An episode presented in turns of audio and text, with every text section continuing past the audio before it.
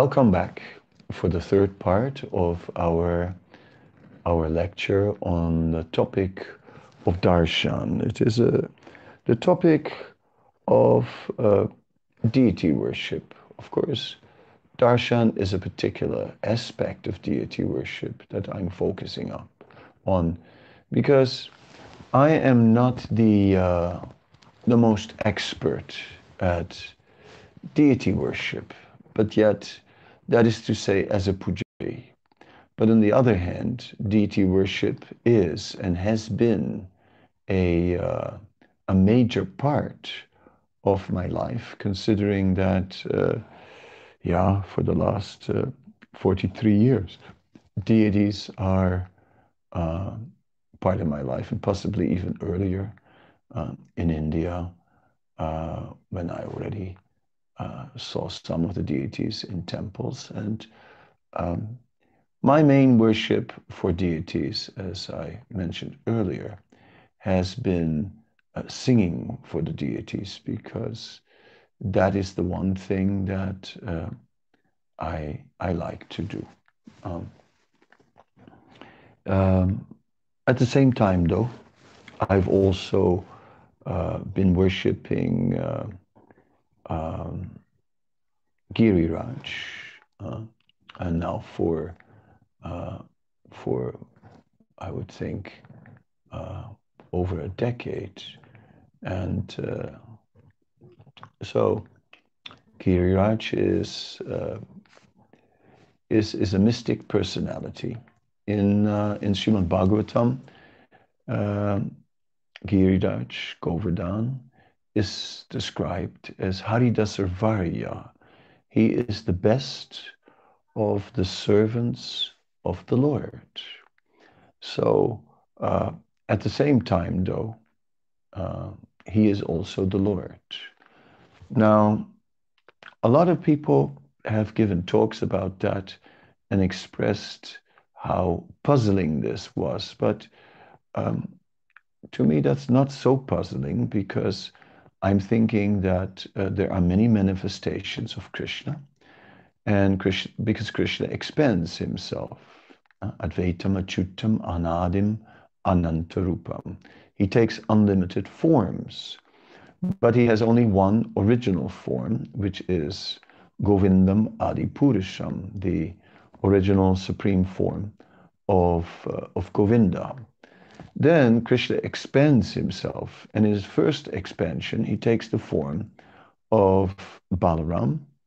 And the difference between Krishna and Balaram is only one difference that Krishna is Sevya Bhagavan, the one who accepts, accepts service, and that Balaram is the Lord in the mood of a servant we find uh, that further expansions, Balaram is of course also Nityananda, uh, Advaita Acharya, he also says, Ami Chaitanya Dasir Muni, I am the servant of, uh, of Chaitanya Mahaprabhu.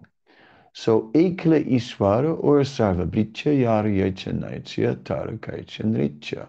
There is one Supreme Lord and all others um, are, are dependent on Him and dancing according to His will. So all the expansions of the Lord are also serving the Supreme Lord, Sri Krishna. So Krishna is known as Avatari, and all the other forms are avatars. So Avatari is the source of all the avatars. So Govardhan is Krishna. Uh, but he appears in the mood of a hill, and in that hill, he is serving Krishna. He is uh, uh, providing so many wonderful, comfortable things for Krishna. He's providing uh, very nice green grasses for the cows, and his name is Govardhan, the one who increases the cow, the cows. Uh, there are many pleasant caves, which are meeting places uh, for Krishna, either with the gopis or with the cowherd friends, the gopas. Um, there are many colored minerals which are used by the cowherd boys to decorate the bodies. There are beautiful jeweled slabs which are like um, seating places. There are cascading waterfalls and many herbs and and and beautiful flowers. In this way, uh, Govardhan really provides all the needs uh, that uh, are there for the pastimes of Krishna, uh, Haridasa So in this way, Govardhan is the, is the best of all servants and particularly uh, facilitating Krishna's pastimes. Govardhan is Krishna, but in the spiritual world, Govardhan also exists eternally. Uh, in the Garga Samhita, we find a description how Govardhan is uh, present as a hill much larger than the hill that we know in this earth, earthly realm in Bhauma Vrindavan. Um, in Golok Vrindavan, Govardhan is much bigger. Yamuna is also there. And it is there is a passage where Krishna uh, decided after the after the demigods requested him to appear on earth, um, he decided he would go, and but Radharani and asked Radharani to come, and Radharani wasn't ready to go because she couldn't bear the separation from Govardhan and the Yamuna. And then Krishna agreed that Govardhan and Yamuna would also go to the material world. So a replica came into the material world, which is non-different from the original Govardhan and is Krishna. Now in the uh, Antya Lila, chapter uh, 6, Chaitanya Charitamrita, there's a description of Chaitanya Mahaprabhu and how he was gifted a stone from Govardhan Hill, along with a gunjamala, which are small uh, berries that uh, little beads that have become hard when they're dry, like wood. And these uh, and necklaces are made of this. They're often red and black, but sometimes also brown or dark brown or light brown. And uh, so Chaitanya Mahaprabhu was given a Govardhan Shila, a stone from Govardhan, and along with such a Gunjamala. The Gunjamala is representing Srimati Radharani, we read in the Chaitanya Charitamrita. So in this way, there was Radha and Krishna in the combination of these two. So Govardhan is always worshipped in combination with the Gunjamala. Um, then later there are some instructions that after three years, Chaitanya Mahaprabhu gave the Govardhan Shila to Raghunath Das Goswami, who then continued to worship. And Lord Chaitanya said that he should bathe the Giriraj every day with water, offer eight tulasi leaves. And then after that, um, after that, Swarup Damodar Goswami, the private secretary of Chaitanya Mahaprabhu, arranged uh, for some daily sweet also to be offered. So that sets a standard for the worship now, this is the worship of the renunciants. Um, particularly, Govardhan was the deity of those in the renounced order of life because it's very simple, but very direct and very uh, personal, and not so much uh, about uh, strict rules and regulations and worshiping with 16 upacharas, offering so many different things, right? It was rather very, very simple. Now, of course, Raghunath Das, well, let's first go to Chaitanya Mahaprabhu. Chaitanya Mahaprabhu, he would simply hold Giriraj in his hand and hold it close, hold him close to his heart, and then look at him and then cry tears. And in this way, he was bathing Govardhan with his tears, and that was his worship. Then uh, Raghunath Das, he was worshipping by bathing with water offering the eight tulasi manjaris, each with two leaves and a sweet, and that was it. Um, Raghunath Das was in the renounced order, so his style of worship was also suitable for the renounced order. Uh, the renounced order lives very simple, and the essence is the chanting of the holy name. Raghunath Das was daily chanting two lakhs of holy names, which is the same as 128 rounds, and he was offering thousands of obeisances. So that meant he was offering obeisances the whole day. Thousands of obeisances is uh, significant. So Raghunath Das then was certainly uh, uh, quite busy with that sadhana, right? And very elaborate uh, deity worship was not really uh, suitable. In the Grihastha ashram, the worship is more, more opulent, right? There we can have a big major altar and we can very elaborately uh, worship the deities or worship the Shilas. Um, and uh, whereas in the uh, in the Brahman in the in the sannyas ashram, the focus is particularly on the Bhagavat marg. There are two divisions, two divisions of in devotional service. There are nine processes: Sravanam, Kirtanam, Smaranam. The first three, uh, hearing, chanting, remembering. This is known as the Bhagavat marg, directly uh, glorifying the Supreme Lord. And then we have the Pancharatra uh, part of the nine processes of devotional service. And they are Archanam, deity worship, or they're Padasevanam, they're serving the lotus feet, then Archanam, then Vandanam, then Dasyam, Sakyam, Atmanivedanam. So first, uh, serving the lotus feet of the Lord worshiping the deity, offering prayers to the deity, um, living in that mood of being the servant of the Lord, uh, Sakyam, having a relationship of friendship with the Lord, and seeing the Lord as our best friend, and we also being friendly disposed towards the Lord. And then uh, Atmanivedanam, surrendering uh, the self, mind, um, uh, yes, fully surrendering the self.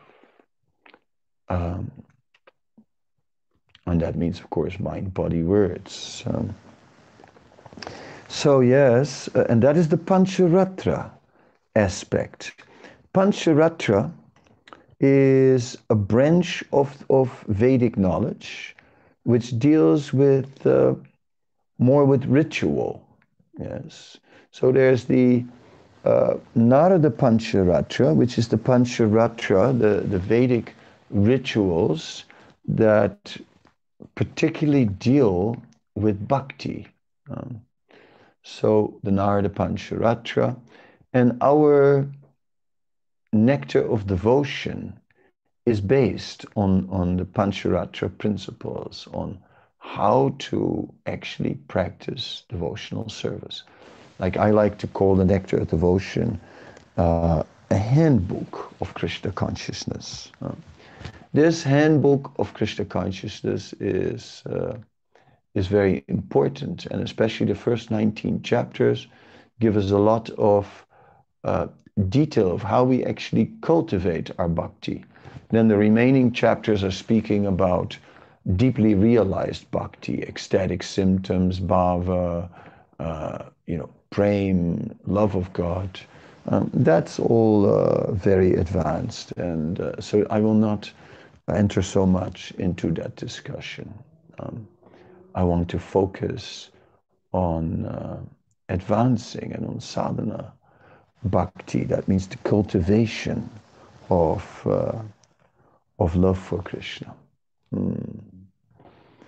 Yeah, so uh, the relationship with. Uh, so Giriraj has been with me, and uh, from Chaitanya Charitamrita, we can see that Lord Chaitanya worshipped him as the Supreme Lord. And so I'm also worshipping him as Krishna, as the Supreme Lord.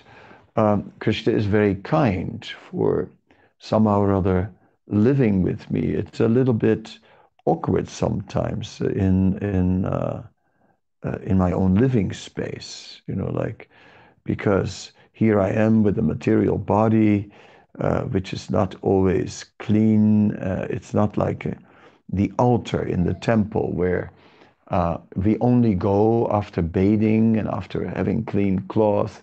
Uh, it's then we are on the on the altar.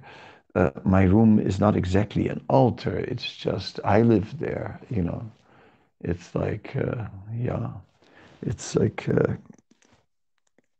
like here, having to live with an animal. You know, like here. That's me. What to do? yeah.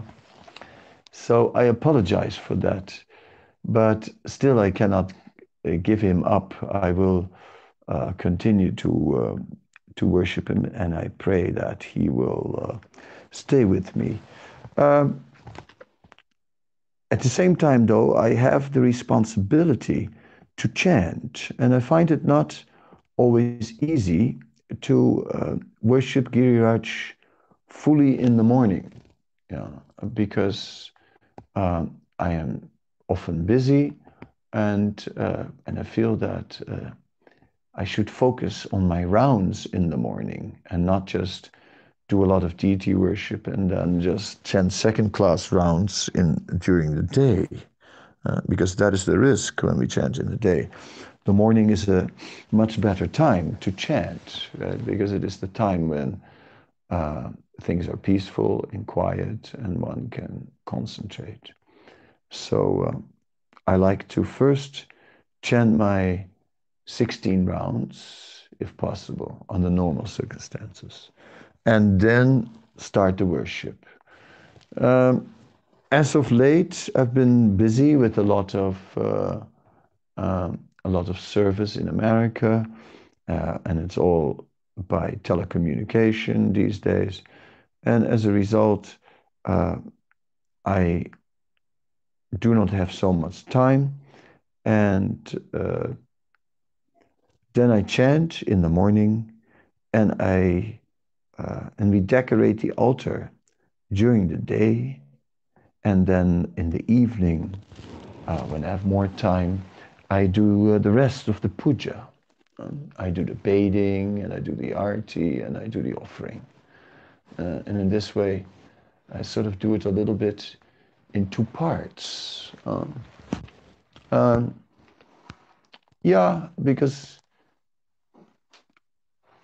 it's not so much about strictly following temple standards in, in home worship. It's more somehow or other fitted in one's life. Uh, because, yeah, I'm, I'm also uh, a busy man, you know. Now I'm not flying so much, but now I'm zooming too much. Uh, and, you know, this is my second uh, live stream today. And uh, yeah, was not, there was a little bit of a break in between, but I needed a break in between because how long can you do this kind of stuff? Anyway, the point is, is that uh, so a simple way of deity worship and the times are adjusted to somewhat later in the day because more practical. Maybe at another time in my life I will again start worshiping Giriraj in the morning, but at the moment uh, I'm kind of happy with this arrangement uh, because in the evening, in the early evening, I have more time, so that would that works better. Yes, uh, worshipping. Um, in other words, we should not uh, create a huge burden for ourselves um, in the deity worship, and by by uh, imitating the temple standard. But on the other hand, uh, we we need to care for the deity also. Uh, so we can also not just uh, neglect him right? and not pay attention to the needs of the deity. Okay, I do bathing every day. Uh, others are uh, worshipping deities and they may not be bathing every day. They may bathe once a week or uh, whatever they do, that's fine. Uh, one, one must uh, uh, take the blessings of the spiritual master, right? If, uh, if one works with such a adjusted standard. Hmm. deity worship is about reciprocation. the deity reciprocates, and it is really what are we investing? Um, one time I was uh, traveling and I was in Spain and in Madrid, and just then there was also uh, a devotee from India, uh, the vice president of the Delhi temple. And he was also traveling around the world, and he, uh, he was also in Madrid for that time and uh, they asked if uh, if we could do a Sunday feast program, uh, the two of us, right, together. Okay, so um, I was sort of kind of, um, uh, since I was in the senior position, I kind of said, okay, let's do it this way, right? And this devotee. Um, who is the vice who was the vice president of ISKCON Delhi, was actually a lawyer by profession. Right? So lawyers they like to uh, to argue, they like to debate. That is their natural tendency. So I arranged. Uh, I said, well, let's have a debate. You know, said let's have a debate on which deity is more beautiful. Uh, Radha Shyamasundar in Vrindavan or Radha Parthasarathi in Delhi. So he said, okay. And he was ready. So uh, I, uh, I said, well, of course, you know, uh, every devotee in this movement right, will worship Vrindavan. And naturally, every devotee in this movement will sooner or later come to the Krishna Balaram Mandir in Vrindavan. And every devotee will uh, naturally get the darshan of, uh, of the deities in the temple. And therefore, when Radha Shyamasundar manifested, they manifested a very special form. Uh, they manifested the most beautiful form so that uh, that the devotees from all over the world could just um, directly uh, connect with Krishna. Therefore, uh, Radhisham, yes, Radhisham are by far the most beautiful forms in the entire world. Hmm. So then our lawyer from Delhi, it was his time to respond. And he said, Well, you know, when Krishna leaves Vrindavan and he goes to Kurukshetra, he goes there to deliver all these, these warriors that came to uh, Kurukshetra. 640 million people are delivered. And therefore, he comes in a very merciful mood. Therefore, Radha Parthasarathi is more beautiful than, uh, than, than Radha.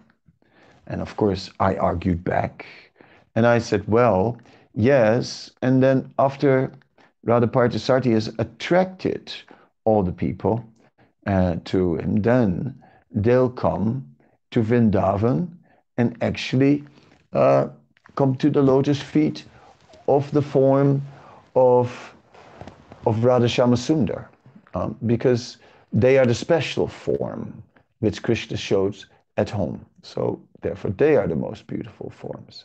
Anyway, we were arguing up and down who is the most beautiful form of, uh, of Krishna. So as the debate was getting more heated, uh, everyone enjoyed it. You know, everyone enjoyed really uh, watching it but at the end, at the end, we had an out of court settlement. And the out of court settlement was the deity, the deity that you serve, that is the most beautiful deity. Mm. And that is a very important point, right? That the deity that we serve, yes, the deity that we serve comes to life. The deity that we serve reveals himself. The deity that we serve becomes the deity of our heart. And that is, is the essence. Right? And then, yes, uh, different devotees are serving their deities in different ways. Hmm. Yeah, so this is nice. I, I am uh, thinking about that. Um, Srila Prabhupada also wrote in a letter to Kirtanananda, and he said that if you decorate the, the deity as beautiful as you can, then you will forget all about the beauty of the material world. So this is also uh, a principle. When we are really trying to uh, to give Krishna the very best we have, right, within our means, yes, and and we really try and make it nice, yes, then it is uh, very very wonderful. Now I have different styles. I have the simple puja, I have the more elaborate puja, depending on the circumstances, right? But something has to be there. I always bathe the Lord. I always make decorations with tilak. Right? Uh, that's the basic standard I developed uh, and, and which I'm maintaining. Yes. Now, it's not that I've promised that standard. Um, the standard is, is flexible. I mean, I could also just minimize the whole puja to just bathing with water. Uh, and offer some tulasi manjaris, or if I don't have, offer some leaves or some flowers. Yeah. That I could also do a more, uh, no need to put eyes, stick and stick eyes and, and a mouth and all that is not required. It can be still more simple. Um, but currently, um, my lifestyle is also not so simple. So I'm worshiping the Lord according to my lifestyle. So my lifestyle is not the lifestyle of Raghunath Das. Therefore, I feel I should do a little more than Raghunath Das. And so I'm doing. Um, but at the same time, I also keep my, uh, my material uh, simplicity alive. That is the idea. Okay, well, so in this way, uh, I wanted to share uh, something with you about uh, deity worship. And it's just a short talk today. Uh, it's the second talk. So, uh, therefore, I've put a lot of energy already into the first talk. Um, so, it's a somewhat shorter talk. But uh, we will be back and, and see you again in days to come. Thank you very much. Uh, Hare Krishna. Srila Prabhupada Ki Jai.